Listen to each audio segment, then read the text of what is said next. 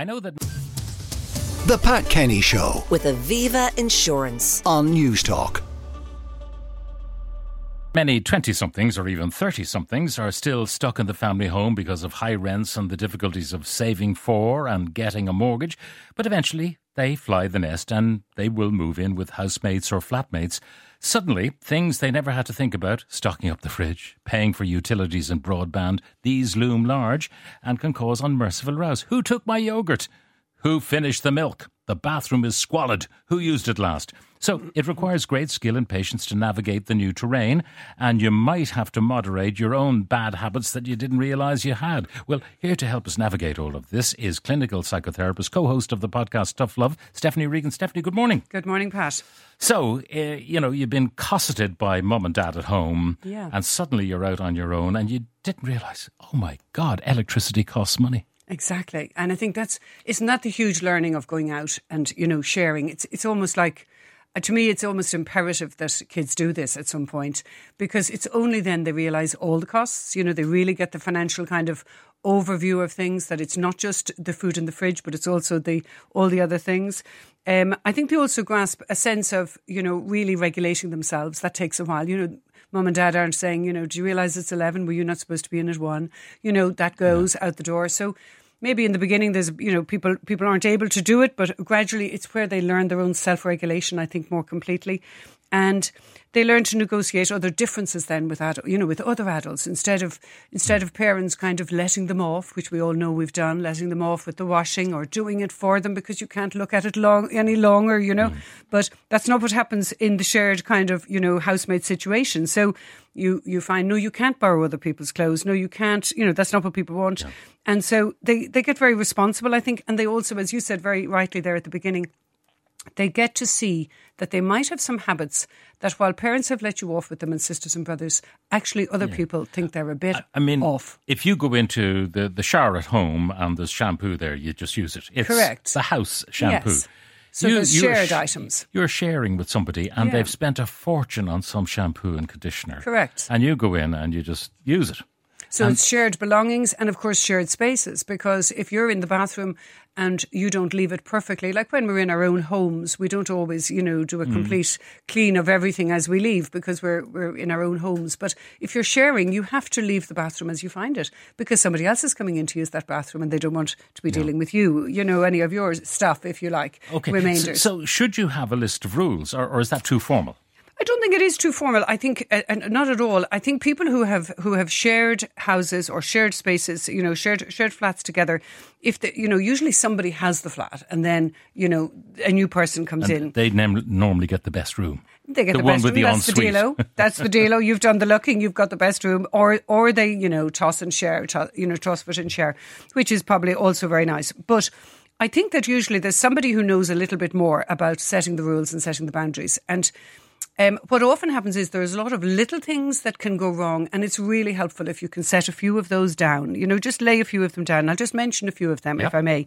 You know, cleaning, that's obvious, cleaning up your own mess, but it's easier if you say it than if you don't say it. In other words, assume less and say things more clearly. That's Yeah. what really helps. So even though it might be an affront to people Yeah. uh, to say "You- you've got to clean up your own mess, are you calling me messy? Yeah. Because I remember years ago when I was a graduate student in America, um, we were all called in. All the graduate students were called in for a meeting, and we were handed an envelope with all the details of where we were, uh, the dorms we were in. I was in a graduate dorm for a little while. Yeah. And then there was another envelope, and they said before you open the big envelope, open the small envelope, which we all did. Yes. And in it, it said hygiene in the United States nice. and to- told us that it was customary in the United States to shower every day, whereas in your country it may not be, and uh, instructions about shampoo and soap and all the rest of it. And I, of course, mortally offended coming from Ireland, blah, Mm-hmm. Yeah. blah, blah. But of course, many people came from other countries, from Where that- third they countries didn't have that it- facility. uh, didn't have the facility. And isn't it the same thing? It's basic. Don't you know? It's it's just laying it out a little bit. You know, the cleaning, the bills being paid on time. What's your position on guests? You know, can people come? Like guests, when I think of guests, I think of guests for the daytime and guests for the overnights, if you like. And the truth is, you're paying for this space that you're sharing. Therefore, you know, if you're if you're going to have somebody over, you have to make sure that it doesn't intrude on Yeah. the other people in the house. What about food and supplies? I mean, should everyone have their own shelf in the fridge, for example? I think that's the common thing. There's shared items that people contribute to. Maybe that's milk, coffee, tea, etc. Um, cleaning, you know, issues, cleaning, cleaning kind of liquids, all that kind of thing. So there's kind of shared supplies, and then there's your supplies. So usually people have their own things, and then they have shared items that they contribute to. Like That you might have shared milk, for example. Yes, exactly. tea, yeah, blah, Things blah, like blah. that, that that you'd all be dipping into, and it would be kind of awkward if you weren't able to dip into them. Um, then there, there there is the issue, I think, of you know, I- also I suppose I mentioned that because of you know towels, toothpaste, things like that. How does all that work? So that's a shared thing. I think visitors though is the is the biggest issue that people run into, and the problem is that people assume a lot. These issues aren't big. The, the point is, that the difficulty people have is they assume that everybody is going to deal with the situation the way they deal with the situation. Mm. And, and what you think is okay, I think is okay. But that's not how it works out. Okay, some of the texts already coming in. Having the long term boyfriend there all the time. Another housemate, really, who's not paying any rent.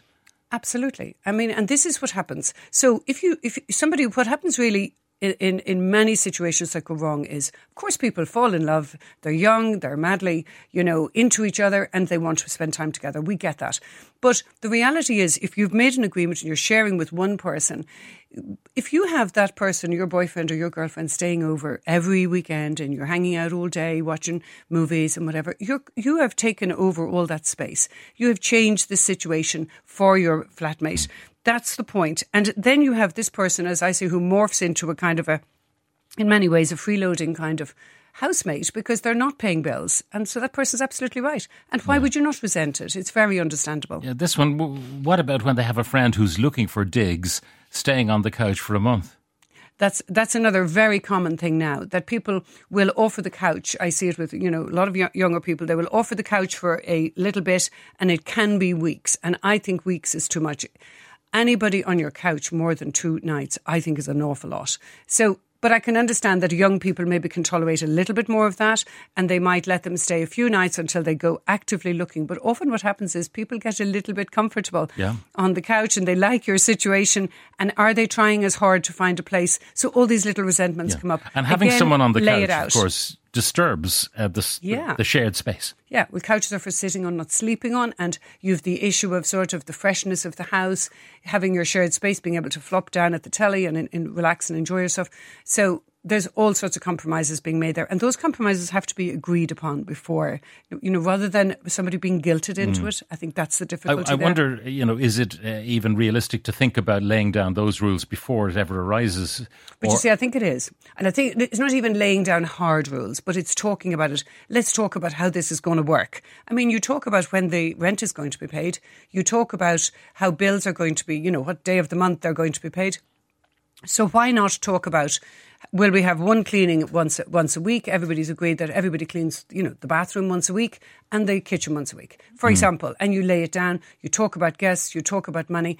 I think above all things, I would say to you, talk about guests. Talk about how often it is. How frequent it is? Uh, okay, you know, how, how how happy are you with the frequency of guests, and what what do you not want to happen? And- and I Lay it out, and then you can revert back. to I mean, it. you might have a housemate who's uh, into uh, Tinder or other dating sites in a big, big way. So you've got a new stranger every second night. Is that what you want? You know, do you want a stranger in your home? That is the other thing. If it's a friend or it's a boyfriend or somebody they really know, well, that's different, isn't it? But still, it needs to be regulated. Um, some of the texts coming in. Um, on a lighter side, why do people, even kids, leave a drop of milk in the fridge? That's absolutely no good to anyone. Mm-hmm. It's like some sort of mind game. I didn't drink it all. That that's the line. I didn't drink it all because it was a tiny So little scrap. That's from Paddy and Termonfeckin. My kids never flush the toilet and tell me where to go when I remind them. They're going to get a shock when they go out into the real world. I haven't shared a flat with others for over 30 years, but I can totally relate to all the suggestions by Stephanie. My daughter can't wait to move out from home. She'll be in for a rude awakening, but it is a great life learning experience because hell can be other people. And a Yeah. final one for the moment. It's unrealistic. Nobody sticks to the rules in a shared house, maybe only when two people are sharing. They Yeah. stick to the rules. And I think that's true. People don't necessarily stick to them entirely, but you can open the conversation. It's the problem is that the conversation doesn't get get had, if you like. Bad Yeah. grammar there, but you know what I mean. There, um, what happens is people try and ignore it, and they resent it, and they build up resentment.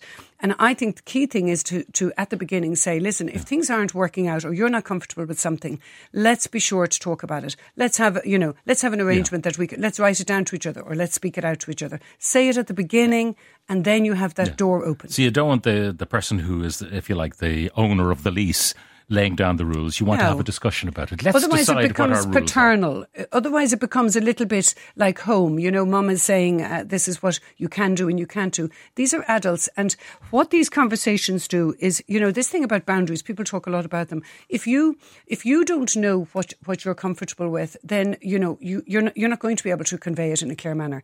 But the reality is, it's, it does, these conversations can hold up a mirror to your, to your behaviour and to the other person's behaviour. You're not trying to complain. You're trying to fix something. Focus on solutions. That's what works well when things go wrong. Clinical psychotherapist, co host of the podcast Tough Love, Stephanie Regan. Uh, thank you very much for uh, joining us. Up The Pat Kenny Show. With Aviva Insurance. Weekdays at 9 a.m. on Newstalk.